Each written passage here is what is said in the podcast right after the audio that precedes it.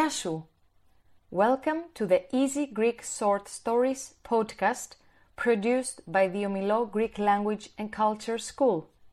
Καλώς ήρθες στο podcast Απλές Ιστορίες στα Ελληνικά.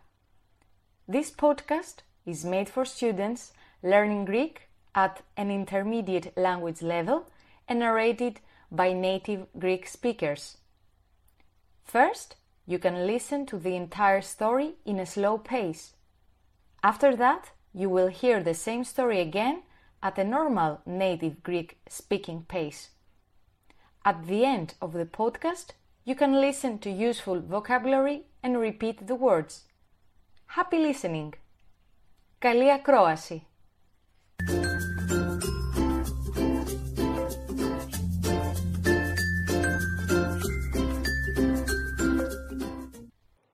This is episode number 22 of the Easy Greek Short Stories podcast. Myrto reads for you the story about how Thor from Norway experienced the Greek Easter in the cities of Athens and Kalamata. Αυτό είναι το επεισόδιο νούμερο 22 του podcast Απλές ιστορίες στα ελληνικά. Η Μυρτώ διαβάζει την ιστορία για τον Τόρ από την Νορβηγία που πέρασε το ελληνικό Πάσχα στην Αθήνα και στην Καλαμάτα. Ένα διαφορετικό Πάσχα στην Ελλάδα. Ο Τόρ αγαπάει την Ελλάδα και γι' αυτό έρχεται κάθε χρόνο εδώ. Λέει ότι είναι πανέμορφη, όπως και η χώρα του, η Νορβηγία. Η διαφορά είναι ότι στην Ελλάδα έχει πιο πολύ ήλιο. Του αρέσει να πηγαίνει στα μικρά χωριά και στα φαράγγια. Μερικές φορές πάει και για ράφτινγκ. Επίσης, κάνει ελεύθερο κάμπινγκ σε παραλίες που δεν έχουν πολύ κόσμο ή δίπλα σε ποτάμια. Έτσι, κολυμπάει στο ποτάμι και μετά κάνει ντους στους καταράκτες. Παράδεισος. Ο Τόρ συνήθως ταξιδεύει στην Ελλάδα την Άνοιξη.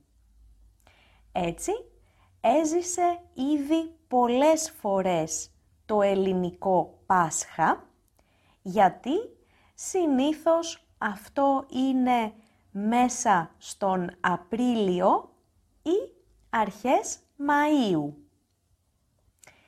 Δεν πάει ποτέ στην εκκλησία και μέχρι πριν λίγα χρόνια δεν ήξερε τίποτα για το Πάσχα. Φυσικά, στην χώρα του υπάρχουν πολλά ωραία πασχαλινά έθιμα, αλλά για την οικογένειά του το Πάσχα ήταν μία κανονική μέρα, σαν όλες τις άλλες. Βέβαια, όταν ήταν παιδί, σίγουρα του άρεσε αυτή η περίοδος, γιατί δεν είχε σχολείο και μπορούσε να φάει πολύ σοκολάτα. Όμως, όταν μεγάλωσε, κάθε φορά που ήταν Πάσχα, σχεδόν το ξεχνούσε. Οι περισσότεροι συγγενείς και φίλοι του ήταν άθεοι και ποτέ δεν ήταν καλεσμένος σε ένα πασχαλινό τραπέζι αλλά η πρώτη φορά που έζησε το ελληνικό Πάσχα ήταν μεγάλη έκπληξη για αυτόν. Δεν θα το ξεχάσει ποτέ. Ήταν Απρίλιος του 1997 και στην Νορβηγία οι τράπεζες έκλεισαν για τέσσερις μέρες. Λόγω Πάσχα οι τράπεζες θα είναι κλειστές μέχρι την Τρίτη, διάβασε σε μία εφημερίδα. Δύο εβδομάδες αργότερα έφτασε στην Ελλάδα και πήγε στην τράπεζα στο αεροδρόμιο. Ήξερε ότι σε πολλά μέρη στην Ελλάδα μπορούσες να πληρώσεις μόνο με μετρητά. Γι' αυτό ήθελε να αλλάξει νορβηγικές κορώνες σε δραχμές. Είμαστε κλειστά λόγω Πάσχα. Παρακαλώ, χρησιμοποιήστε το ATM. Διάβασε στα αγγλικά σε ένα χαρτί στην πόρτα. Πώς ήταν δυνατόν. Τι έγινε; Στην Νορβηγία το Πάσχα ήταν δύο εβδομάδες νωρίτερα. Ταξίδεψε πίσω στον χρόνο; Ευτυχώς ήταν εύκολο να πάρει δραχμές από το ATM και μετά πήρε ταξί για το ξενοδοχείο του στο κέντρο της Αθήνας. Μετά το check-in έψαξε μία καλή ταβέρνα στην πλάκα. Πρέπει να είναι πολύ νωρίς ακόμα, σκέφτηκε, αφού οι ταβέρνες δεν είχαν καθόλου κόσμο. Ευτυχώς, ένας σερβιτόρος του είπε ότι σερβίρουν φαγητό και ότι η ταράτσα τους είναι ανοιχτή. «Θα ήθελα μπιφτέκια και χωριάτικη», είπε ο Τόρ στα ελληνικά. Είχε μάθει λίγες ελληνικές λέξεις στο αεροπλάνο με ένα βιβλίο Greek Phrases for Tourists. Του άρεσε η φράση «θα ήθελα».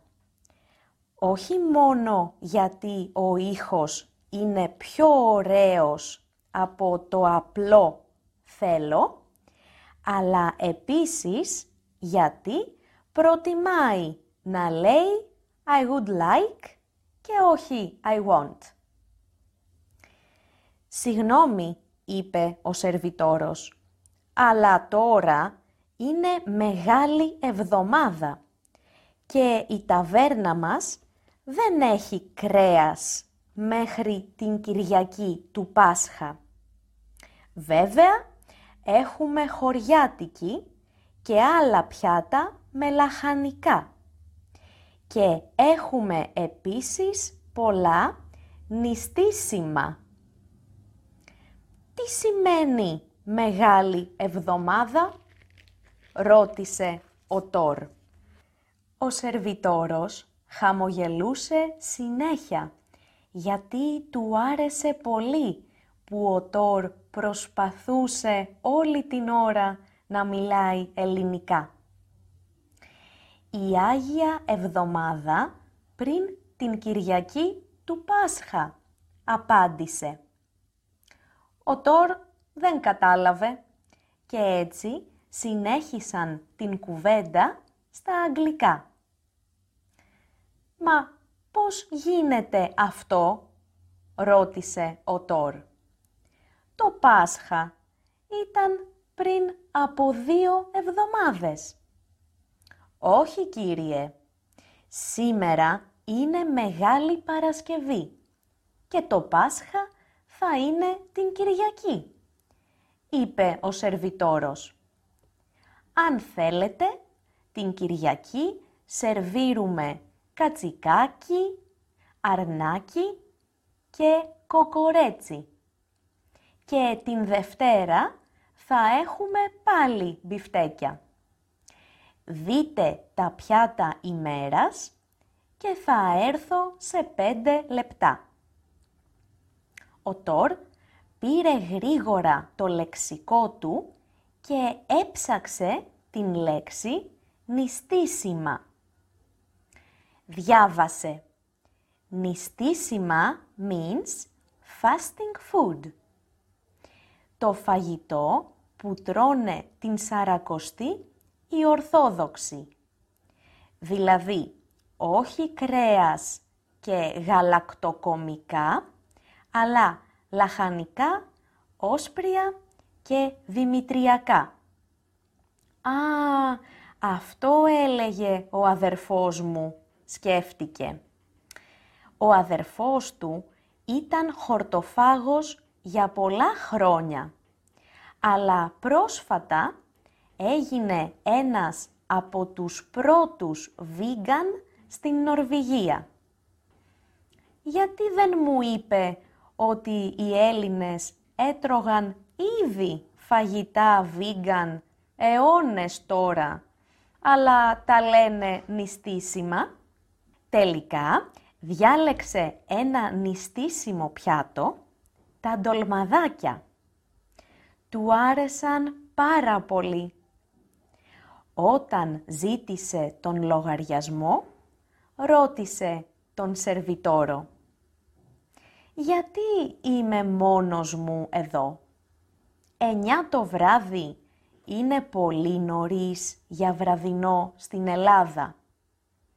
Όχι κύριε, δεν είναι καθόλου νωρίς, αλλά είναι Μεγάλη Παρασκευή σήμερα και είναι ο επιτάφιος τώρα. Αν κοιτάξετε κάτω στον δρόμο, θα δείτε πολλούς ανθρώπους.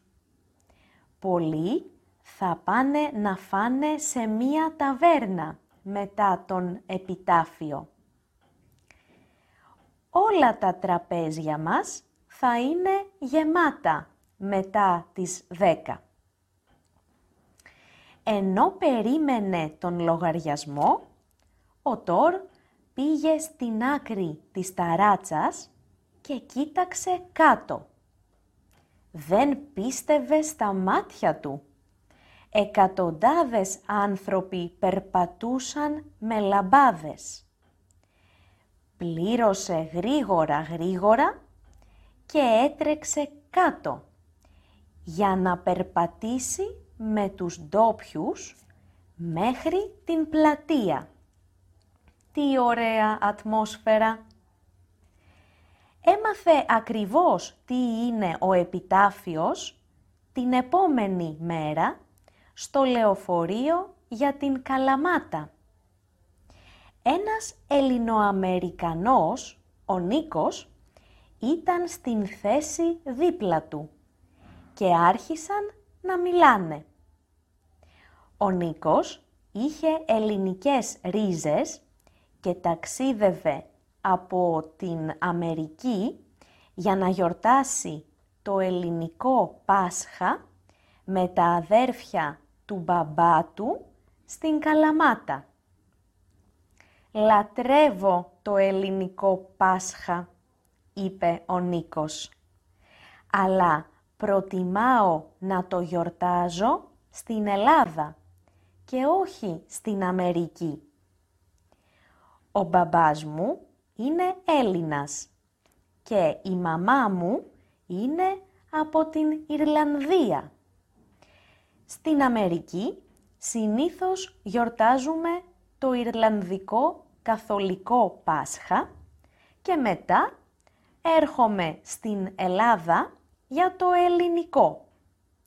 Φυσικά αυτό γίνεται μόνο όταν το Ορθόδοξο Πάσχα είναι σε διαφορετική ημερομηνία όπως φέτος. Περίεργο είπε ο Τόρ. Δηλαδή, είσαι καθολικός ή ορθόδοξος; Καλή ερώτηση, απάντησε ο Νίκος. Δεν ξέρω ακριβώς τι είμαι, αλλά δεν πειράζει καθόλου. Μου αρέσουν πάρα πολύ τα έθιμα και δεν σκέφτομαι πολύ την θρησκεία στην Ελλάδα μου αρέσει η ατμόσφαιρα του Πάσχα, τα οικογενειακά τραπέζια, το φαγητό, τα τραγούδια, η χορή. είναι το πρώτο σου ελληνικό Πάσχα, συνέχισε ο Νίκος. Ναι, είπε ο Τόρ. Μέχρι τώρα μου φαίνονται όλα πολύ εξωτικά. Ο Νίκος γέλασε και είπε «Γιατί δεν μένεις με την θεία μου για δύο μέρες» Έτσι θα δεις πώς είναι το ελληνικό Πάσχα. Σήμερα είναι Μεγάλο Σάββατο και θα πάμε στην εκκλησία. Έτσι και έγινε. Ο Τόρ έβαλε την σκηνή του στον κήπο της θείας του Νίκου και έκανε κάμπινγκ εκεί. Η θεία πρότεινε να μείνει στο δωμάτιό της, αλλά δεν το ήθελε. Το βράδυ στις 11 και μισή πήγε μαζί με τον Νίκο και την θεία στην εκκλησία. Για πρώτη φορά στην ζωή του πήγε σε λειτουργία. Αλλά αυτό δεν το είπε σε κανέναν. Κρατώντας την λαμπάδα που του είχε δώσει ο Νίκος, μιλούσε με άλλους από την οικογένεια. Όλοι ήθελαν πολύ να μιλήσουν αγγλικά και να μάθουν για τη ζωή και τους μισθούς στην Νορβηγία. Τα μεσάνυχτα, οι καμπάνες άρχισαν να χτυπάνε. Όλοι άναψαν τις λαμπάδες τους και άρχισαν να λένε ευχές ο ένας στον άλλον. Υπέροχα. Η θεία του Νίκου προσπάθησε να μεταφράσει την ευχή «Καλή Ανάσταση» στα αγγλικά και είπε στον Τόρ «Have a nice erection». Ο Τόρ δεν πίστευε στα αυτιά του. Ευτυχώς ο Νίκος ήταν δίπλα του και είπε γρήγορα «Όχι, θεία Κέτη, η σωστή λέξη είναι resurrection στα αγγλικά». «Α, τώρα κατάλαβα. Καλή Ανάσταση επίσης», είπε ο Τόρ. Την επόμενη μέρα ήταν καλεσμένος στο πασχαλινό τραπέζι στον κήπο και έφαγε κόκκινα αυγά, τσουρέκι, αρνί, κοκορέτσι και πολλά άλλα. Τρελάθηκε με το κρέας. «Τι νόστιμο», είπε. «Είμαι πολύ χαρούμενος που μπορώ να φάω κρέας σήμερα. Ευτυχώς ο αδερφός μου δεν είναι εδώ, γιατί είναι χορτοφάγος. «Α, αυτό δεν είναι πρόβλημα», απάντησε η θεία Κέτη. «Και ο αδερφός σου μπορεί να φάει, γιατί και το αρνάκι μόνο χόρτα τρώει. Δηλαδή και οι δύο χορτοφάγοι είναι. Σίγουρα ο Τόρ δεν θα ξεχάσει ποτέ το πρώτο του Πάσχα στην Ελλάδα. Κατάλαβε ότι τα έθιμα σημαίνουν πολλά για έναν λαό. Επίσης, πέρασε φανταστικά και αυτό είναι σημαντικό για την ψυχή. Έτσι δεν είναι; Ένα διαφορετικό Πάσχα στην Ελλάδα. Ο Τόρ αγαπάει την Ελλάδα και γι' αυτό έρχεται κάθε χρόνο εδώ. Λέει ότι είναι πανέμορφη, όπως και η χώρα του, η Νορβηγία. Η διαφορά είναι ότι στην Ελλάδα έχει πιο πολύ ήλιο. Του αρέσει να πηγαίνει στα μικρά χωριά και στα φαράγγια. Μερικές φορές πάει και για ράφτινγκ. Επίσης, κάνει ελεύθερο κάμπινγκ σε παραλίες που δεν έχουν πολύ κόσμο ή δίπλα σε ποτάμια. Έτσι, κολυμπάει στο ποτάμι και μετά κάνει ντουζ στους καταράκτες. Παράδεισος. Ο Τόρ συνήθως ταξιδεύει στην Ελλάδα την Άνοιξη. Έτσι, έζησε ήδη πολλές φορές το ελληνικό Πάσχα, γιατί συνήθως αυτό είναι μέσα στον Απρίλιο ή αρχές Μαΐου. Δεν πάει ποτέ στην εκκλησία και μέχρι πριν λίγα χρόνια δεν ήξερε τίποτα για το Πάσχα. Φυσικά, στην χώρα του υπάρχουν πολλά ωραία πασχαλινά έθιμα. Αλλά για την οικογένειά του το Πάσχα ήταν μια κανονική μέρα σαν όλες τις άλλες. Βέβαια, όταν ήταν παιδί σίγουρα του άρεσε αυτή η περίοδος, γιατί δεν είχε σχολείο και μπορούσε να φάει πολύ σοκολάτα. Όμως όταν μεγάλωσε, κάθε φορά που ήταν Πάσχα σχεδόν το ξεχνούσε οι περισσότεροι συγγενείς και φίλοι του ήταν άθεοι και ποτέ δεν ήταν καλεσμένος σε ένα πασχαλινό τραπέζι. Αλλά η πρώτη φορά που έζησε το ελληνικό Πάσχα ήταν μεγάλη έκπληξη για αυτόν. Δεν θα το ξεχάσει ποτέ. Ήταν Απρίλιος του 1997 και στην Νορβηγία οι τράπεζες έκλεισαν για τέσσερις μέρες. Λόγω Πάσχα οι τράπεζες θα είναι κλειστές μέχρι την Τρίτη, διάβασε σε μία εφημερίδα. Δύο εβδομάδες αργότερα έφτασε στην Ελλάδα και πήγε στην τράπεζα στο αεροδρόμιο. Ήξερε ότι σε πολλά μέρη στην Ελλάδα μπορούσες να πληρώσεις μόνο με μετρητά.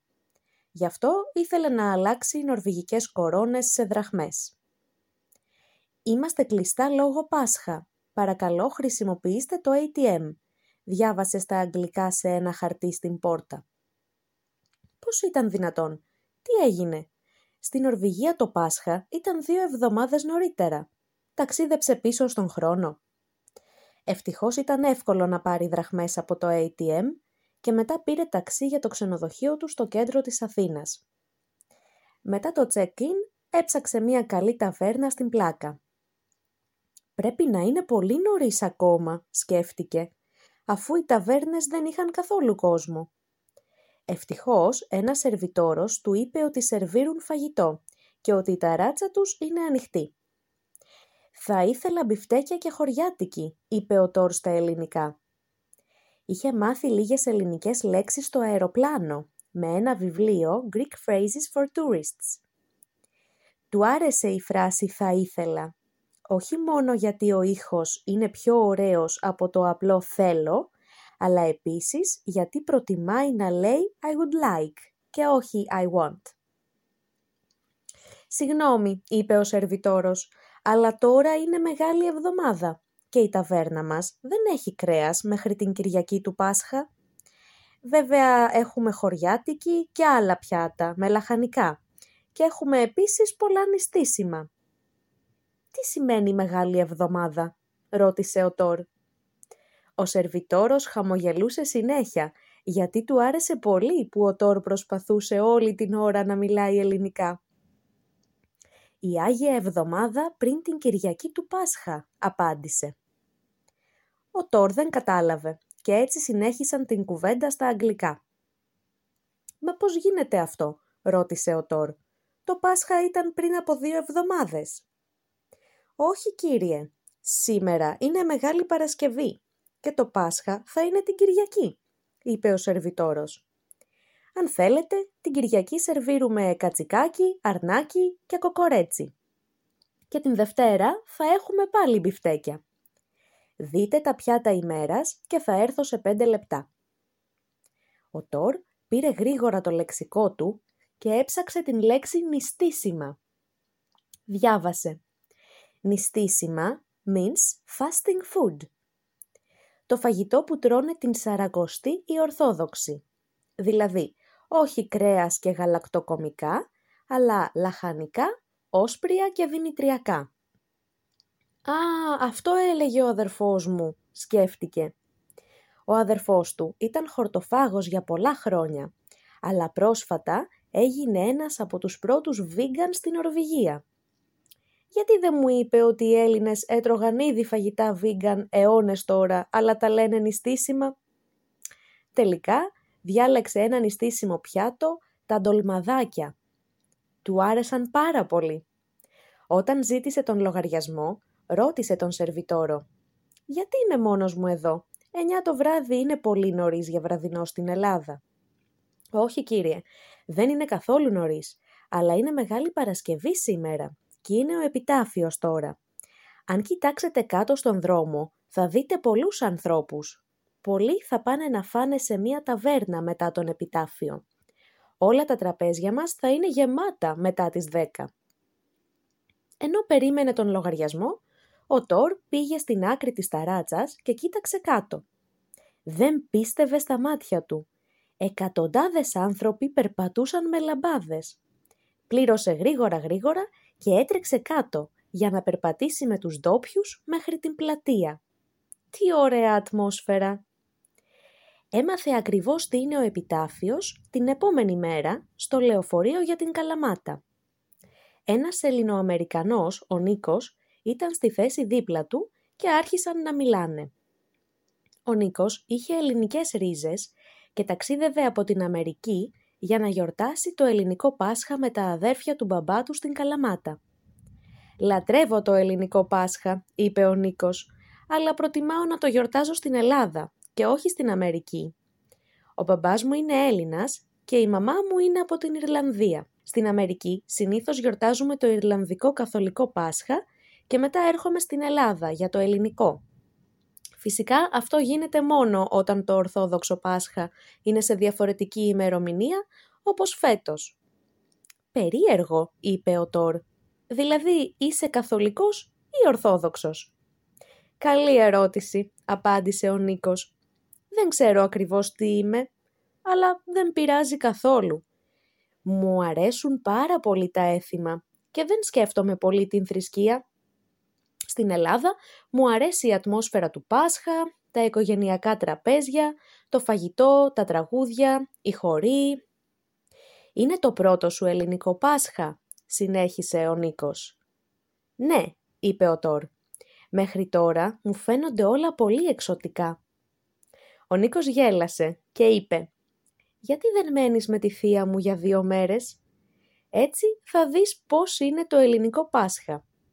Σήμερα είναι Μεγάλο Σάββατο και θα πάμε στην εκκλησία.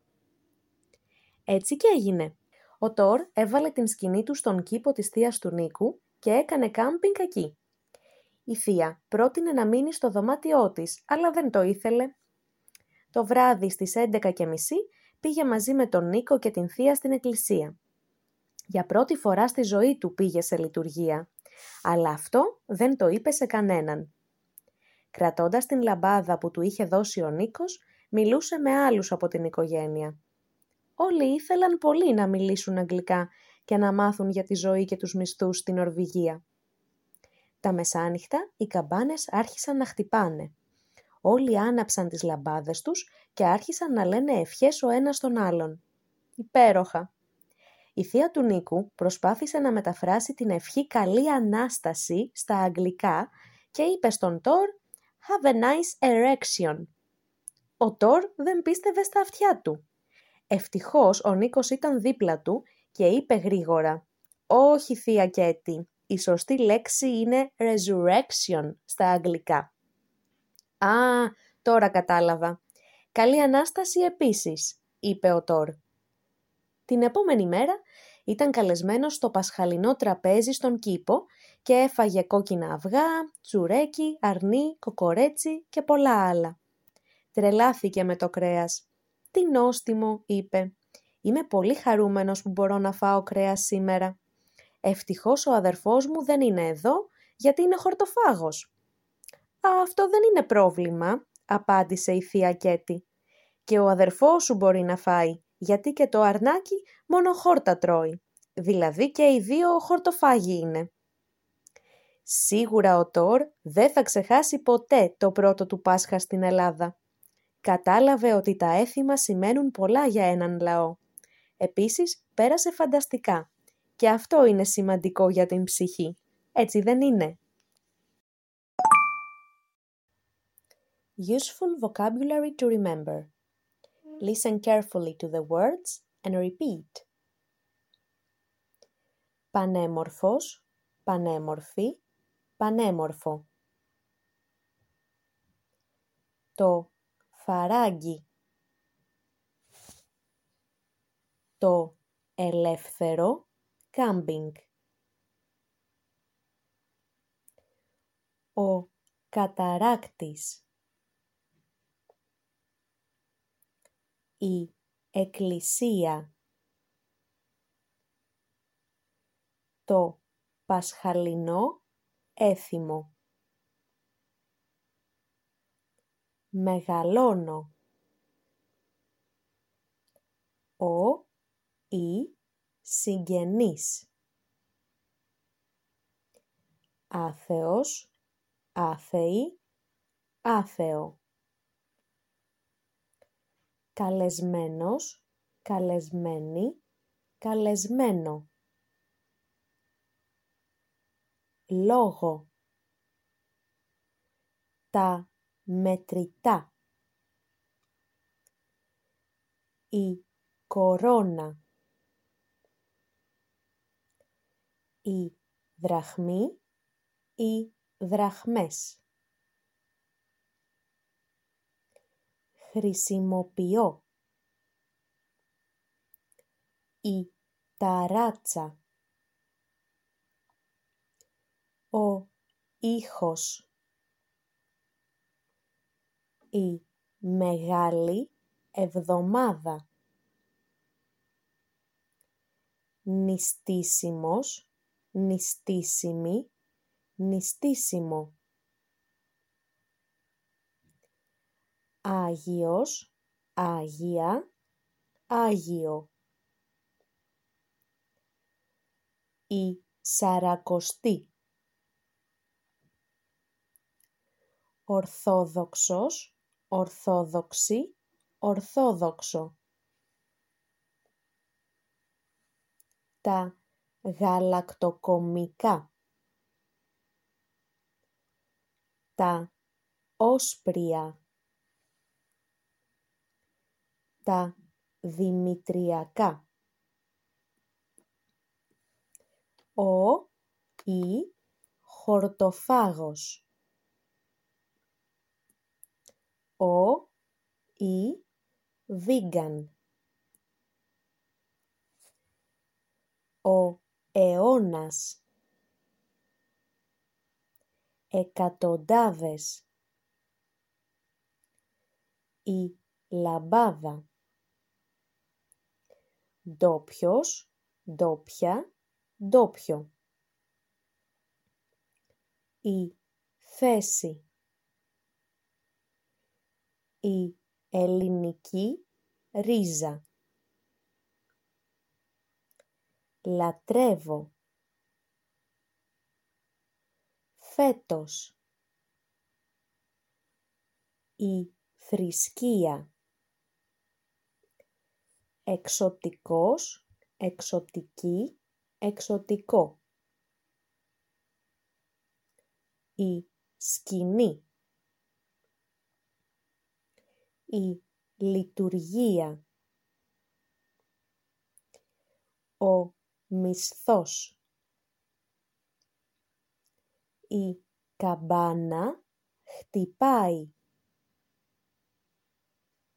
Ανάβω η ευχή. Τρελαίνομαι. Ο λαός. Σημαντικός, σημαντική, σημαντικό. Η ψυχή. This was the Greek story for today. Hope you will join us soon again while improving your Greek listening skills. Αυτά ήταν για σήμερα. Θα τα πούμε σύντομα. Γεια σου!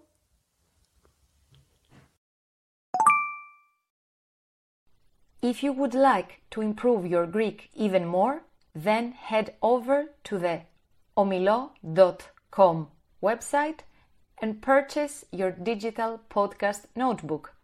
It includes the Greek transcription, English translation, video with Greek subtitles, grammar exercise, as well as the useful vocabulary list and download link for this podcast. Everything to help you to reach the next level in Greek. Best regards from Greece. Χαιρετίσματα από την Ελλάδα.